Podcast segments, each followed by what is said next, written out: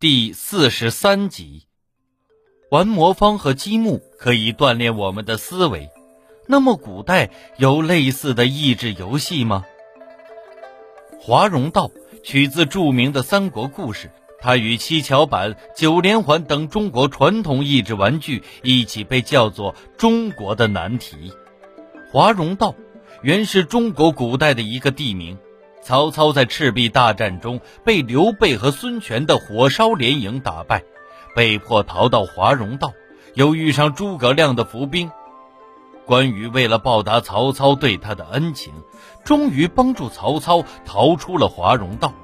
华容道游戏的棋盘上共摆有十个大小不一的棋子，他们分别代表曹操、张飞、赵云、马超、黄忠和关羽，还有四个卒。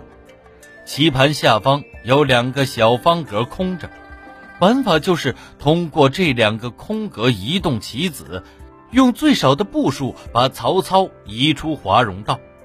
九连环是一种流传至今的智力玩具，它用九个圆环相连成串，以解开为胜。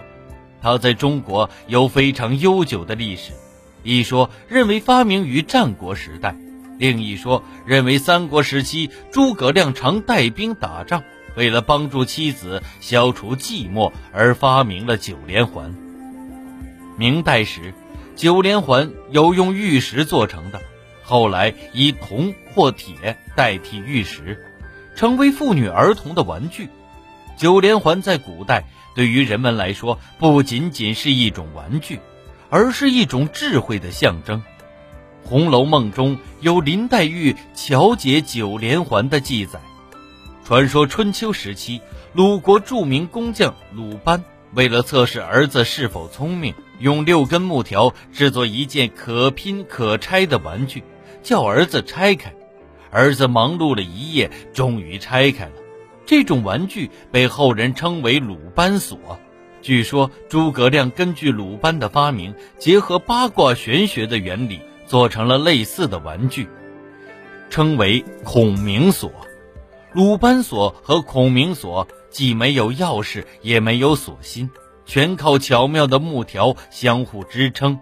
看似简单，实际上蕴含着无穷的智慧。